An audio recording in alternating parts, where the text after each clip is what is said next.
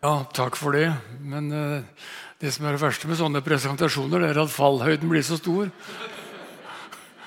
Uh, vel, nå har vi bedt til Gud at han skal velsigne, og da får vi tro på det. Og så får vi sukke og be underveis at Herren skal tale til oss. Uh, Kolossebrevet, fire kapitler. Et rimelig overkommelig brev. det er ikke så veldig mange mye i omfang. Det er jo andre bøker som er langt større, og brev som er langt større. Men det er et veldig spesielt brev som, eh, som uh, har noe å si til oss. Uh, jeg har tenkt å dele det opp altså i to på den måten at jeg bruker første delen nå til å si en del om brevet, om byen, om menigheten og folket der. Litt sånn bakgrunnsstoff for å bli mer kjent med hva vi snakker om. Og så den siste delen først og fremst velge ut en to-tre temaer fra selve brevet for å si litt mer om noe av temaene. Det er jo veldig mange temaer i dette brevet også, så vi rekker jo slett ikke det, men vi må velge ut noe. Men det er sånn jeg har tenkt meg å eh, ha det. Så Hvis vi starter da, så vet jeg ikke om dere kan se der på den avstand. Men hvis vi sier litt først altså om eh, byen, og eh, menigheten i Kolosset tror jeg skal også måtte se der, for den blir for smått og for langt. Jeg har litt for mye stoff på hvert av bildene. Men dere får bære over med det. Men med kombinasjon muntlig og sånn at dere kan se, så håper jeg summen blir rimelig greit likevel. Hvis dere ser på den, eh, det kartutsnittet av Lilleasia borte til høyre, så ligger altså Efesus nokså midt på ved kysten der. Og Efesos det var jo den store byen. Det var den fjerde største byen ved det indre Middelhav på denne tiden. Eh, Antiokia, Alexandria og et, en til var større, mens Efesus var den fjerde største byen og hadde flere hundre tusen mennesker. Og eh, det var jo eh, et sentrum for evangeliet. Eh, Laudikea, Hierapolis og Kolosse de ligger inn til høyre hvis dere ser bort mot den pila så ligger det et sånt rødt merke, og der står det tre byer. Og Det er tre byer som lå tett sammen i det som heter Lykusdalen. Og Lykusdalen det er elven Lykus som renner, kommer fra indre fjellområdene og kommer ut ved Milet, ikke helt ved Efesus, men ved Milet litt lenger syd. Men likevel kort inn fra, fra Efesus, ca. 160-200 km inn fra, fra, byen. Jeg forestiller meg litt Efesus og denne Lykusdalen og hvordan evangeliet spredte seg og relasjonen var. Omtrent som Bergen, som den store byen på Vestlandet. Og så inn til Voss og dalstrøka innafor. Altså, det er noe av det samme forholdet som du har mellom Efesus og denne Lykusdalen. Og Der lå disse tre eh, byene. Hierapolis, Laudikea og Kolosset. Og Det er altså Kolosset som var den minste byen, men det er de som har fått et brev som vi kjenner, og som vi da har tilgang til. Eh, Laudikea lå like i nærheten. Det er jo for øvrig en av de syv sendemenighetene i eh, Johannes' åpenbaring, kapittel 2 og 3. Og På det kartet så er det faktisk avmerket alle disse syv sendemenighets eh, som brevene gikk til. Du har Philadelphia, Sardes, du har Tyatira, Pergamon, Smyrna, Efesus og Laudikea. Det ligger i en sånn område der vest på, på Lilleasia. Jeg antar at noen av dere har vært på ferietur i dette området. Og eh, vil da kanskje ha vært innom noen av disse byene også. Jeg var med på en konferanse på 90-tallet. og Da hadde vi en rundtur, så jeg har vært og besøkt alle disse syv sendebrevsmenighetene. Som jo de fleste av de er bare ruiner i dag. Også Kolosset er en by som, som ikke har noe uh, i dag. Det er bare ruiner. Men det ligger en større by der i dag som heter Denizli. Uh, som du, Hvis du er på turreise, så kommer du gjennom den gjerne på dette området. Det som er typisk for dette brevet, er at Paulus skriver til en menighet han ikke kjente. Han hadde aldri vært der. Og litt underlig, fordi Paulus var jo opptil tre år i Efesus på sin tredje misjonsreise og eh, var mye i området. Men han skriver tydelig at han har aldri besøkt eh, Kolosset og aldri møtt, vært i menigheten og ikke vært i Lykusdalen. Derimot er det jo klart at den store vekkelsen som var i Efesus Det står jo at eh, vekkelsene gikk fram sånn at nesten hele Asia fikk høre Guds ord. og Det betyr hele Lille-Asia. Slik at det har vært vekkelse, og det har vært evangelister og det har vært vanlige mennesker som har flyttet, beveget seg til og fra disse områdene. Og de som møtte Kristus i Efesus, de har dratt hjem igjen og vært evangelister. Og på den måten brakte evangeliet til. Og så ble det plantet menigheter i denne dalen. Og iallfall i Laudikea vet vi jo det var en menighet, i Kolosset, og sannsynligvis også i Erapolis. Så det er liksom noe av den geografiske settingen. Hvis du har vært på tur der nede, så vil du ha vært i Pamukkale. Og Det ligger midt i Lykusdalen, mellom disse tre byene. Det er en sånn turistattraksjon som alle turistbusser i, i Tyrkia omtrent, på den vestsiden i alle fall, kommer opp til. Og Det er altså da slik at du har hvite klipper, kalkholdig vann, som flyter utover disse klippene. Og Det ser jo ut som et sånt snøhvitt fjell på litt avstand. Og, og denne kalkholdige vannet som renner, det forandrer stadig natur og forandrer eh, områdene. Slik at det er mye kalkhuler. Det har vært jordskjelvområde. Og det har vært et område som da har forandret seg gjennom tidene. Og elven har også forandret eh, retning, selv om det er ikke den du ser der. Dette er bare vann og kalk og, og vakkert å se på. Og en sånn turistattraksjon. Næringsveien i området det var eh, sauer- og ullproduksjon purpurfargede stoffer. Kolosset var kjent for purpurfargen. Jordbruksproduksjon. Laudicea var et finanssentrum. Og vi vet at det var varme kilder og kurbad i Herapolis. Og, og, Dette var et område med mye trafikk gjennom, for en av hovedveiene fra Efesus og helt over til Eufras, Eufrat og Mesopotamia, altså over til dagens Irak, eh, den gikk ofte gjennom Pamukkale, eh, eller Lykusdalen og disse områdene. Så det var mye trafikk og eh, mange som holdt til der. Hvilke folk bodde i dette Frygia, som er da den vestlige delen av Lilleasia, og Rykusdalen? Og det vi vet er at det var først og fremst eh, frykerne. Det, altså, det var urfolket, de som egentlig har bodd der fra uminnelige tider den gangen. Så var det mye greske kolonister som kom inn fra Hellas og fra eh, de greske områdene fra vestkysten av Lilleasia. Det har jo vært slik i århundrene og i årtusener faktisk, at grekerne har hatt stor plass. Det var gjerne handelsfolk som kom da og slo seg ned i denne Lykusdalen. Og I tillegg til det så var det et veldig sterkt innslag av jødiske kolonister. Altså Jødene de kunne uh, utgjøre så mange som kanskje 50 000 uh, i denne delen av Lilleasia. Og det er et veldig høyt tall. Men det stemmer jo med det vi vet, at at uh, jødene har vært et folk som uh, levde ute i diasporaen, som det heter. Altså De flyttet ut. Det startet jo med da Nordriket gikk under på 700-tallet, og de først ble ført til Asyria. Mye av folket ble tatt over dit. og Sydriket gikk under 100 år senere. Så ble de ført til Babel. Og, eh, og, vi vet at De ti stammene mange mener jo at de gikk på en måte tapt ved den folkeforflytningen 500-600 år før Kristus. Noen mener at de er kommet tilbake igjen delvis. Men også senere så var jo selve jødefolket og Israel ofte besatt, ofte problemer, og mange av de flyttet ut. Og På Jesu tid, eller da på Paulus' tid, som vi snakker om her, så var det jo store jødiske kolonier rundt omkring i hele Midtøsten. I Alexandria eh, i Egypt vet vi jo at det var så mange som kanskje en par hundre tusen jøder som hadde bodd der i 200-300 år. Og De snakket jo da gresk, som var hovedspråket i området. Noen av de hadde faktisk glemt hebraisken eller arameisken, som de snakket i gamle Israel, i Jerusalem. Slik at Det gamle testamentet ble jo oversatt til gresk i Alexandria ca. 200 år før Kristus. slik at hele Det gamle testamentet har vi, Originalspråket er jo hebraisk. Men vi har også den greske, som vi kaller septuaginta. Det kalles til syttis oversettelse. Men det var fordi det fantes så mange eh, eh, kolonister som bodde rundt omkring i hele, i hele, dette området. Og vi vet at Da Paulus dro ut på sine misjonsreiser, så hadde han alltid en rekkefølge som det er nevnt i Rombrevet 1, for jøde først, og så for greker. Han dro først til synagogen, til jødene, sitt eget folk, forkynte evangeliet. Noen tok imot, noen var motstandere. og Hvis motstand ble for stor, så flyttet han ut og forkynte evangeliet. Og Så gikk det først for jødene, og så for hedningene. Og Derfor var det slik at nesten alle de menighetene som ble stiftet på misjonsreisene, de hadde et jødisk innslag.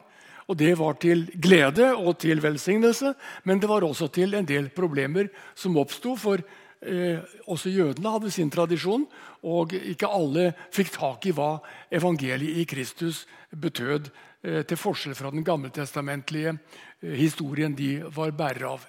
Så disse diasporajødene de fantes altså over hele dette området. Jeg tar med et bilde også av Paulus' tredje misjonsreise for å gi noe av dimensjonene. Altså Jerusalem og Israel der nede. Tredje misjonsreise, Den første den gikk jo til Kypros og det området Kilikia og Pamphylia, helt oppi der syd i Tyrkia.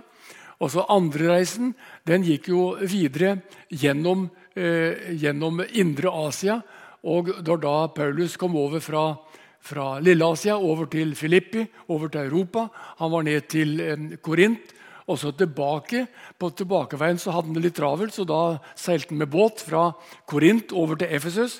Men da var han eh, Han sendte andre inn i byen. Han selv dro ikke inn. Han bare fortsatte for å rekke frem til Jerusalem til en jødisk høytid som han gjerne ville rekke i Jerusalem.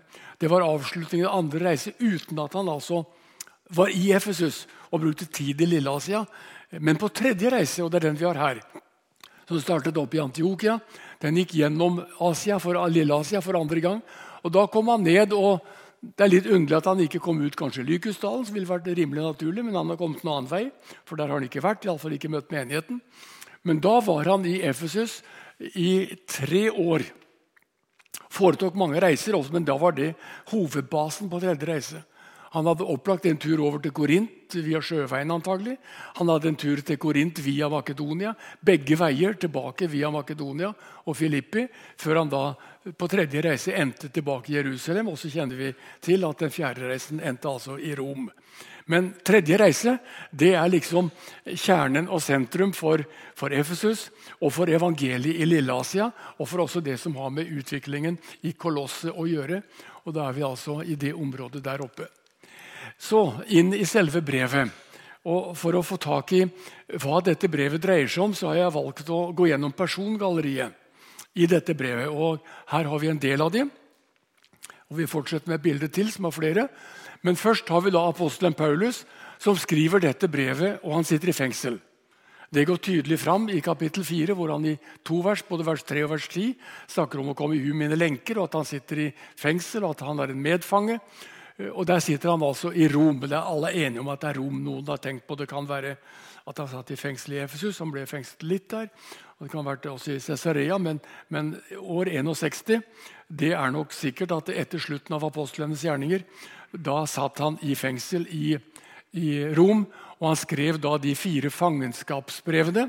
Det er altså Filippe-brevet, Efeserbrevet og Kolossebrevet og brevet til Filemon. Eh, de fire fangenskapsbrevene. Timoteus er sammen med han. Han også hilser menigheten i Kolosset når Paulus eh, beskriver seg selv som avsender i kapittel 1. To andre sentrale personer nevnes eh, underveis, og det er Tykikus og Onesimus. Og Tykikus han kaller jeg for postmann fordi han, han hadde med seg brevene fra Roma til Kolosset. Og han hadde med seg ikke bare ett brev, men antagelig tre brev. Brevene, eh, og Det ene var altså brevet til Kolosses, som vi har og leser. Det andre det var et brev til menigheten i Laudikea. For I slutten av Kolossebrevet, kapittel 4, så sier Paulus når dere har lest dette brevet, så sørg for at også de i Laudikea får lese dette brevet, og at dere får lese brevet som jeg har sendt til menigheten i Laudikea. Altså De utveksla brev, for det var mye velsignelse i evangelium i dette. slik at der, Vi vet han skrev et brev til menigheten i Laudikea. Det går tapt. Det kjenner vi ikke. Jeg har ofte drømt om og tenkt tenk om han fant brevet til menigheten i Laudikea. Da skulle vi kastet oss over det med stor interesse. Eh, men det vet vi ikke noe om. Eh, de vet bare at det fantes. Det er borte. Men han hadde et tredje brev, og det er brevet til Filemon. Og Filemon fikk et særskilt brev. Han har en særstilling i, i, denne menigheten, som jeg skal komme tilbake til. Men Filemon fikk dette brevet, og Paulus sendte Onesimus, som var en drømt slave, som hadde tilhørt Filemon i Kolosset. Og som Paulus hadde møtt, og han hadde møtt Kristus. Og Paulus sier, 'Dra hjem igjen til din slaveeier'. Eh, og så sendte Paulus et skriv, brevet til Filemon, slaveeieren. Eh, og Han kom sammen med slaven. og det er klart at uh, Tykikus har hatt med seg alle disse tre brevene. og Onesimus reiste sammen med ham. Og Der er det slik da altså at, at Paulus uh, uh, ber for Onesimus og ber at Filemon må ta vel imot ham. Det handler Filemons brev om. Dessuten skriver Paulus at Tykikus, når han nå kommer med dette brevet, så skal han også kunne fortelle dere i Kolosset hvordan jeg har det her i, i Roma. Så det var både en skriftlig og en muntlig hilsen fra Paulus til denne menigheten i Kolosset, som han altså selv aldri hadde besøkt. Epafras han er også sentral i brevet. Epafras han er fra Kolosset. Han er antagelig evangelisten, sannsynligvis menighetens stifter og grunnlegger. Antagelig har han vært i Efesus, møtt evangeliet, tatt det med seg hjem og stiftet menighet, eller vært en av flere som har vært evangelist og vært med på å stifte menigheten i Kolosset. Han er nå i, i eh, Roma, og han er da medarbeider av Paulus det er rimelig mye reising i denne tiden. Mye mer enn vi skulle tro. Selv om dette gjelder jo ikke bredden av folket, men det var ganske mange av lederne som reiste mye. og det er Langt fra Kolosset til Roma. Men der var Epafras, og han var medarbeider for Paulus. Og Paulus sier rett ut at han er min informant. Han har fortalt meg om alt hva Gud har gjort i, i Kolosset. Og første kapittel, De første ti versene der taler jo Paulus og skriver om Epafras har fortalt om deres tro på den Herre Jesus Kristus, om deres iver, om deres lydighet, om håpet dere eier, og om kjærligheten dere viser til alle de hellige. Så Paulus var godt informert gjennom Epafras om hvordan situasjonen var i menigheten i Kolosset. Og Det står særlig omtalt i kapittel 4, vers 12-13, og også i vers 7 i kapittel 1. Men denne Epafras han satt nå i fengsel sammen med Paulus. Det står det ikke i Kolossebrevet, men hvis du ser på slutten av Filemons brev, så hilser Paulus der til Filemon, også fra Epafras, og kaller han 'min medfange'. Slik at Epafras har på en eller annen måte blitt huka og kommet i fengsel, også han, og satt der som en medfange sammen med Paulus. Og I Filemon 23 og likeledes her i Kolossebrevet så er det klart at Epafras han hilser hjem til menigheten gjennom dette brevet. Det er I avslutningen av kapittel 4 så er Epafras en av de som hilser hjem. Her har du noen av de sentrale. Her er det litt flere, eh, som er også en del av persongalleriet i dette brevet. Det var også fem andre nå har vi nevnt noen i Roma som hilste hjem til Kolosset. Men det var også fem andre i Roma som hilste til menigheten i Kolosset. Det er i kapittel 4, så vers 10-14. Der har du først Aristarkus. Han var også en medfange. Han kom fra Makedonia. Så Paulus han var fanget sammen med iallfall tre andre. Eh, så var det Markus. Han kom fra Jerusalem. Og han er fetter av Barnabas, står det. Og Det var han som var med på den første misjonsreisen men som, som trakk seg. Husker det? Om eh, Markus, som var bare med halvparten av første misjonsreise og trakk seg. Og da de skulle ut på den andre misjonsreisen, da eh, ville ikke Paulus ha med seg. Han sa kort og godt at han ville ikke ha med på annen misjonsreise. Hvorfor? Det var en uenighet. Og Så tok han med seg Silas, mens altså Markus han dro en annen retning. Eh, men denne Markus fra Jerusalem, fetter av Barnabas, han befinner seg nå i Roma. Og Han er også en av Paulus' venner, så det som har vært av vanskeligheter en gang i tiden da de ble uenige om andre misjonsreise og starten på den, de er nå sammen og venner. Og han hilser nå til også menigheten i Kolosset. I tillegg så nevnes en Jesus, eller Justus, som han også heter. Og han, De tre første de er alle trofaste jødiske medarbeidere. Så eh, Paulus hadde medarbeidere både av hedensk bakgrunn og også av jødisk bakgrunn. og Her er de tre nevnt spesielt. Den fjerde som nevnes, det er Demas. Han sies det ingenting om. Det står bare at Demas hilser dere. Og Underforstått kan vi vel tenke oss at det var fordi at Paulus vel ikke hadde kanskje full tillit til denne Demas. Og det viste seg jo senere, ifølge 2. Timoteus brev, som er skrevet noen år senere, at der skriver han om Demas Demas forlot meg. Han vil kjærlighet til den nåværende verden. Så Demas ble fanget av de mange gjøremål og verslighet, så han forlot Paulus og skuffet han nok nokså klart skrevet i 2. Timoteus brev. Men han var medarbeider på denne tiden. Eh, også den, fjerde, nei, den femte og siste av de som hilser fra Roma, det er Lukas. Lukas han kom fra Asia. altså Han var ikke jøde, men han kom fra dette Asia-området. Og han var den som var mest trofast av Paulus sine mange medarbeidere. Og Særlig i 2. Timoteus brev så sier Paulus der at eh, Lukas han har vært den trofaste hele tiden. Lukas, Bare Lukas er hos meg, skriver han på slutten av livet sitt i 2. Timoteus brev. Så Lukas det var en sånn trofast medarbeider. Og det er jo han som er forfatter av Lukas' evangelium og av apostlenes gjerninger. Så det er klart Lukas har vært en veldig sentral medarbeider for Paulus.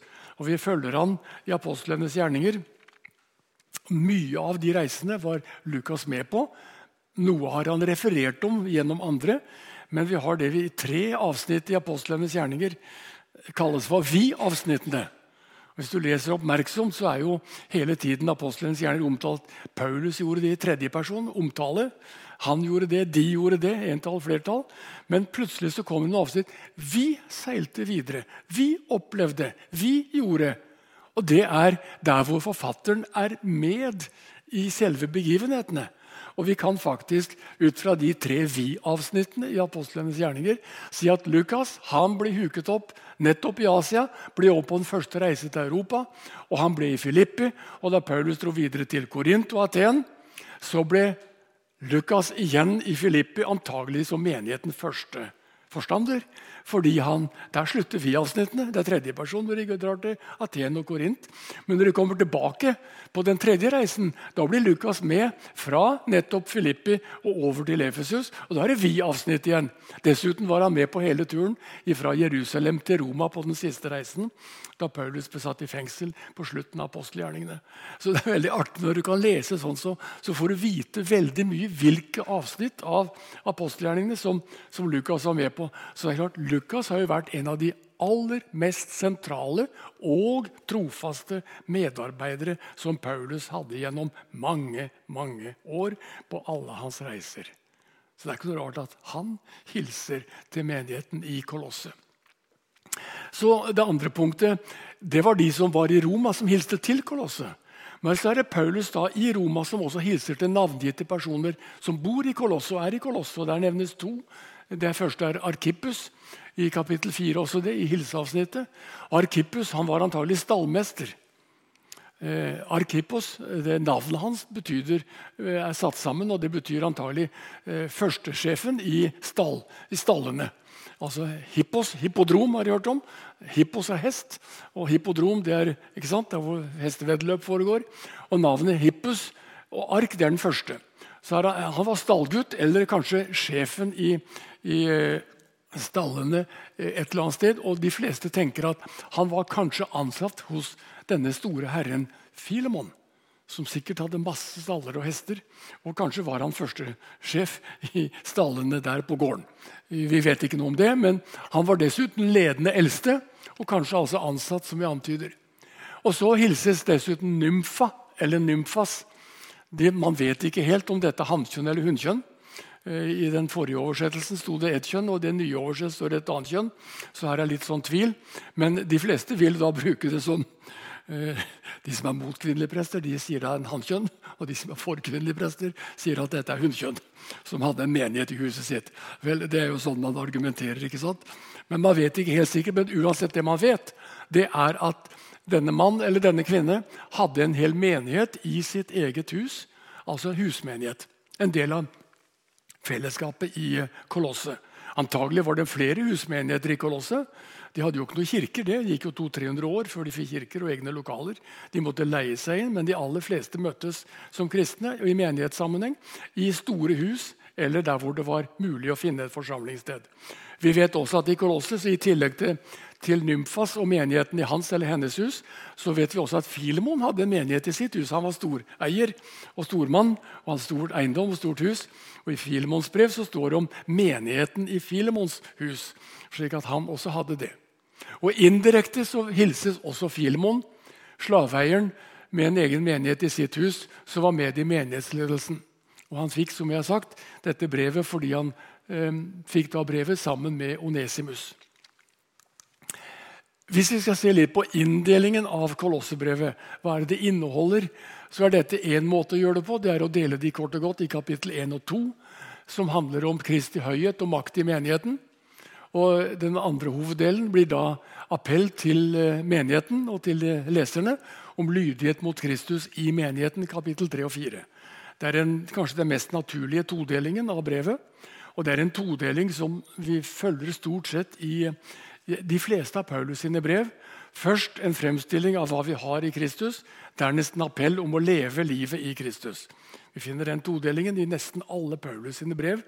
Og Jeg skal komme litt tilbake til akkurat det under innholdsbiten i neste samling.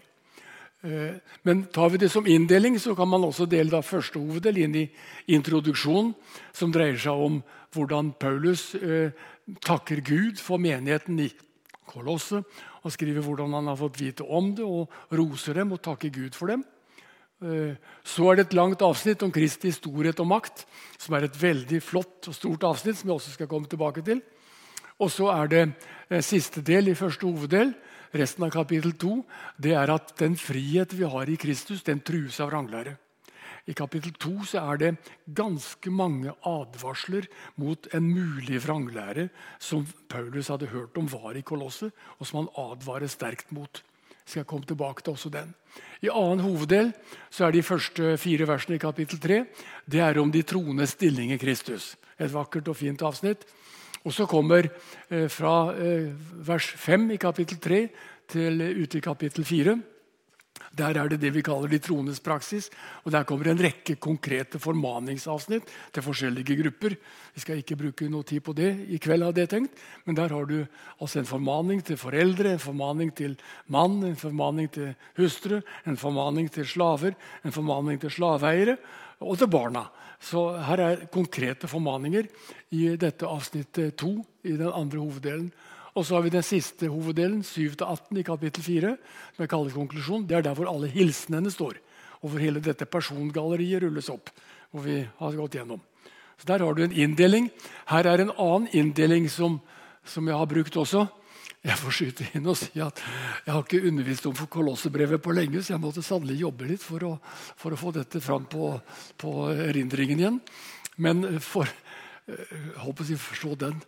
Det er 40 år siden så skrev jeg en bok om Kolossebrevet. Eh, 38 år siden, helt nøyaktig. skrev jeg en liten bok som heter 'Evangeliet videre'. Så jeg måtte hente fram den. Og, og der har jeg en inndeling som jeg har skrevet opp der hvor jeg har delt ut ja, Apropos det, jeg fant også, det er jo ute for lenge siden. ikke sant? Det ligger tre eksemplarer der nede, og de er gratis. Om noen vil ta det, så bare ta det. Jeg fant noen en liten bunke hjemme. Men det er borte selvsagt for lenge siden. Men uansett, evangeliet i Lykesdalen, det er litt om Lykesdalen, de første 14 versene. Så har jeg valgt å kalle det forsoningens storhet. Det er om Kristus og forsoningen og storheten der. Og så om tjenestens storhet. Og så om livets seierskrans, som de holder på å miste pga. vranglæren. holder på å ta den fra leserne. Men det er om livets seierskrans, som de seirer. Og så er det hverdagsformaninger, og evangeliet skal videre gjennom alle disse hilsenene. Det er den inndelingen som jeg har valgt der. Ehm, så har jeg tenkt å ta tre utvalgte temaer fra, fra brevet. og Vi kan starte litt på det, selv om det, du får si fra når eh, tiden er der for den pausa vi skal ha. Det holder fem minutter til. Jeg har valgt tre temaer. Det kunne vært valgt mange andre. Eh, men jeg har valgt disse for å si litt mer om det innholdet i brevet. Og Det ene jeg første jeg vil si litt, det er om nettopp den motstand og den vranglære som fantes i Kolossebrevet, i Kolosset, i denne menigheten. Og det er Paulus har fått vite det gjennom Epafras og andre som har fortalt om det som var der, og den generelle kunnskap Paulus hadde om disse vranglærerne i området. Så han advarer eh, mot den vranglæren Eh, det er et tema som vi skal ta og se på. Det andre temaet jeg vil si litt om, det er det vakre, flotte kristologiske avsnittet som handler om Kristi overhøyhet og makt. Og så Det siste jeg vil si litt om, det er formaningens evangeliske karakter i slutten av, eh, av Kolossebrevet. Det er likt i de aller fleste Paulusbrevene, men også tydelig her. Det første, motstand og vranglære, i Kolosset, det er stort sett i kapittel 2. Og Her det, har jeg valgt rett og slett å bare lese opp en del av sitatene som er i dette avsnittet, med advarsel og, eh, til leserne. Eh, vers 4, dere ser de røde tallene, det er kapittel og vers hvor dette er hentet fra. I vers 4 står det dette sier jeg for at ingen skal lure dere med sine overtalelseskunster. Det var altså noen som truet menigheten i Kolosset med sine overtalelseskunster, og som truet evangeliets sannhet. Og Paulus sier dette er alvorlig. Dere må ikke la dere lure av disse som kommer med vakre ord og store ord. I vers 8 så fortsetter han å si følgende.: Pass på at ingen får fanget dere. Dette er jo advarsler. ikke sant? At noen får fanget dere ved visdomslære og tomt bedrag.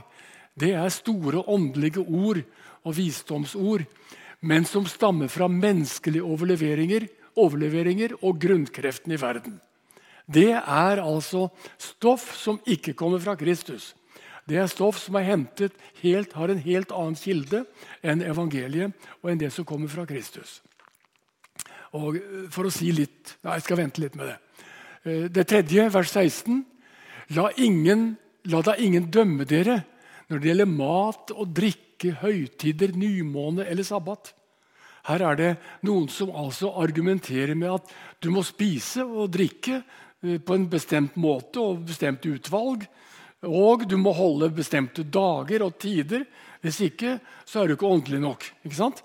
Altså må man legge vekt på ytre formalistiske krav både på mat og på dager. Og det fjerde, vers 18.: La ikke dem som vil drive med selvfornektelse og engledyrkelse, røve seierskransen fra dere. En kraftig advarsel. Pass på at ikke noen skal ta fra dere seierskransen den som du har i Kristus. Og Det er noen som vil gjøre det, og de er fromme. De driver med selvfornektelse, de dyrker engler, men likevel så er de på avveie og fører dere på avveie hvis ikke dere er obs, obs og passer dere. Det er kraftige advarsler mot vranglære Paulus her kommer med.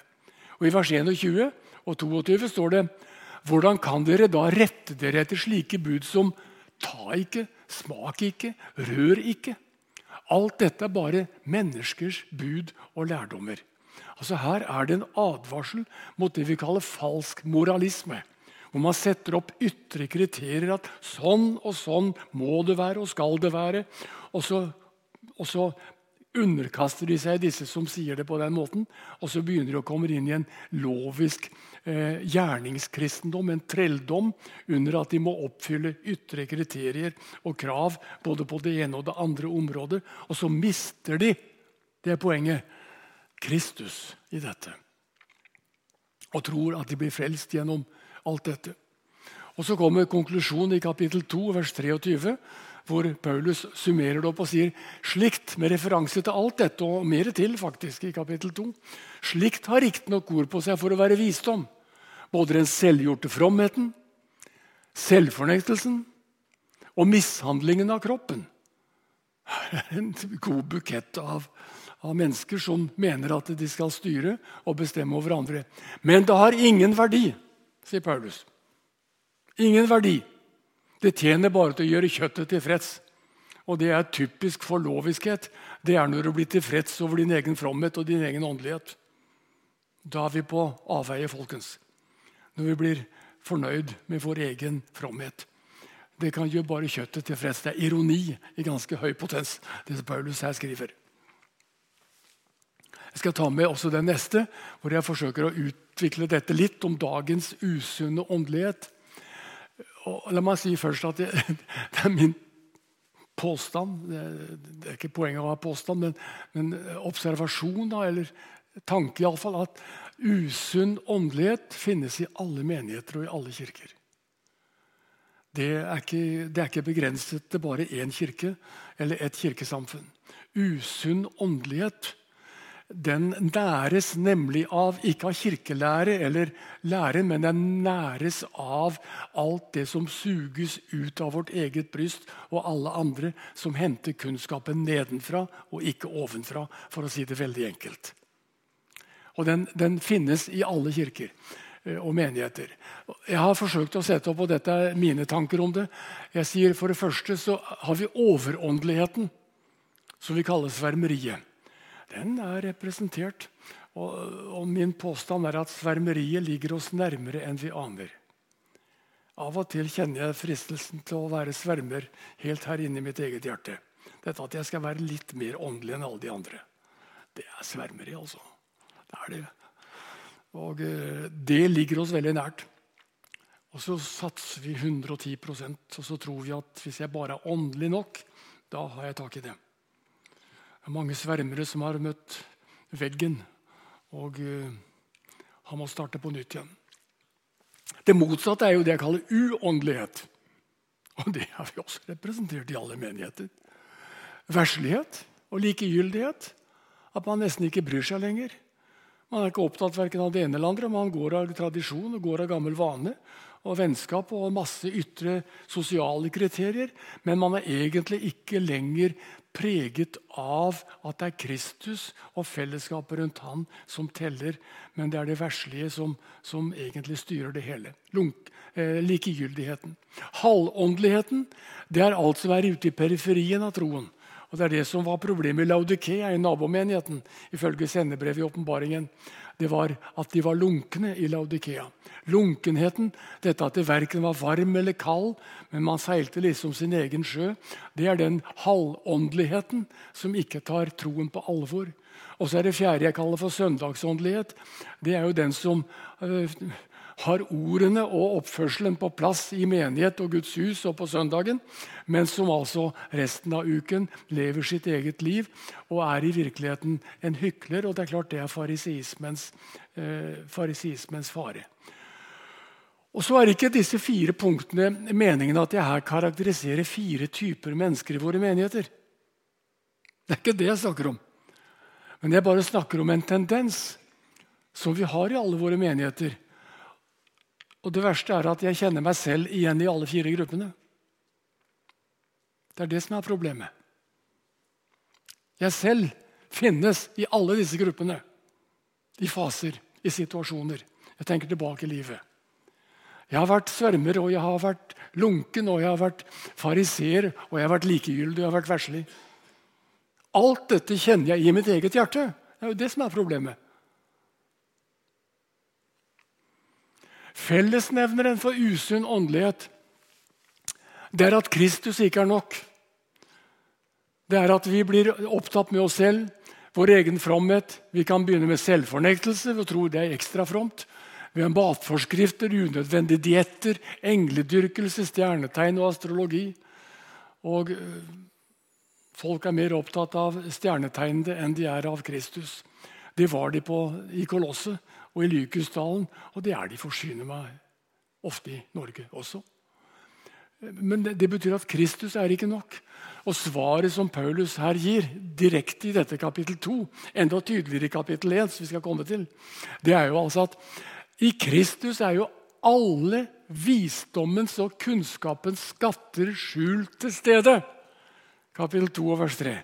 I Kristus har dere jo svaret på alle disse tingene som folk påstår at de har og lokker med. Hvordan, hvordan kan dere da, Hva mer kan dere finne i dere selv eller i omgivelsene? Det er jo det som er liksom Paulus' logikk her. Alt har vi i Kristus. Og han føyer til i kapittel 2, vers 9 og 10.: For i hans kropp, i Kristus, bor hele guddomsfylden. Det mangler ingenting. Og i ham, som er hodet over alle makter og åndskrefter, har dere fått denne fylden.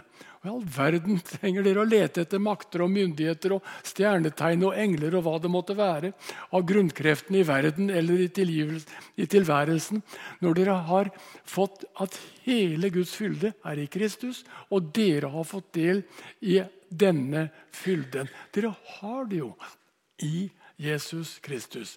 Derfor all usunn åndelighet det er det som fører bort fra Kristus og bort fra Gud. Og så La meg ta med noe som jeg leste her om dagen. Eh, Olof eh, Edsinger, et navn som noen av dere kanskje kjenner. Svensk eh, professor og skribent, veldig dyktig og har så mye flott. Han skrev i forrige uke eller på denne uka jeg leste det, han skrev en artikkel hvor han sa at på Luthers tid og reformasjonens tid da var folks spørsmål hvordan kan jeg finne en nådig Gud? Er det mulig for meg å finne en nådig Gud? Og så sier han, Men i dag, i vår moderne tid og i det skandinaviske og den vestlandske verden, så er spørsmålet snudd på hodet, og det er kort og godt Finner Gud nåde hos meg? Finner Gud nåde hos oss? Og Årsaken sier det, spørsmålet er snudd på hodet. Det er kort og godt den narsissistiske og selvopptatte tid som til de grader preger vår kultur. At det finnes ingen større prosjekter for moderne mennesker enn at jeg skal bli bekreftet, og at jeg skal få lov å stå i sentrum, og at jeg er den høyeste autoritet.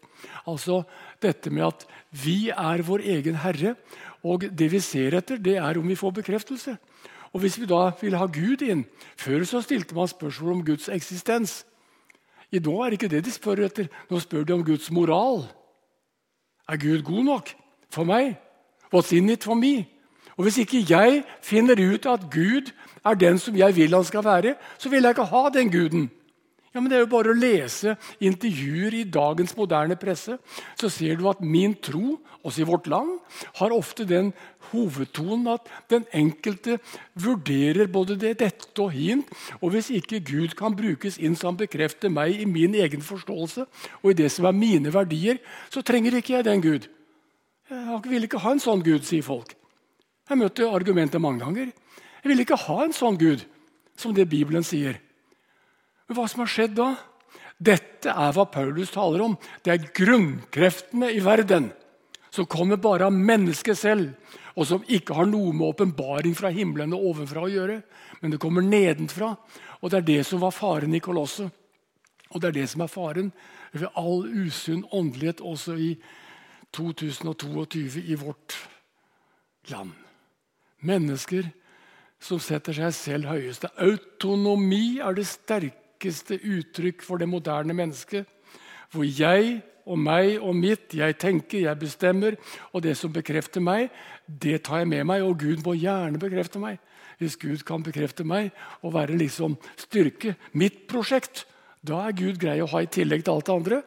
Men hvis Gud går en annen vei, da betakker jeg meg, for jeg bestemmer selv min vei. Og Det er derfor Edsinger skriver og sier på reformasjonstiden spurte folk hvordan kan jeg finne en nådig Gud. I dag er spørsmålet finner Gud nåde i det hele tatt. Det er han som skrives ut. Og det er fordi man ikke lenger tar hånd om fylden, den guddommelige i Kristus, og at Gud er den som har, er skaper og har autoriteten, og selvsagt også autoriteten i Guds ord. Det er advarselen mot usunn åndelighet også i 2022. Der skal vi stoppe nå.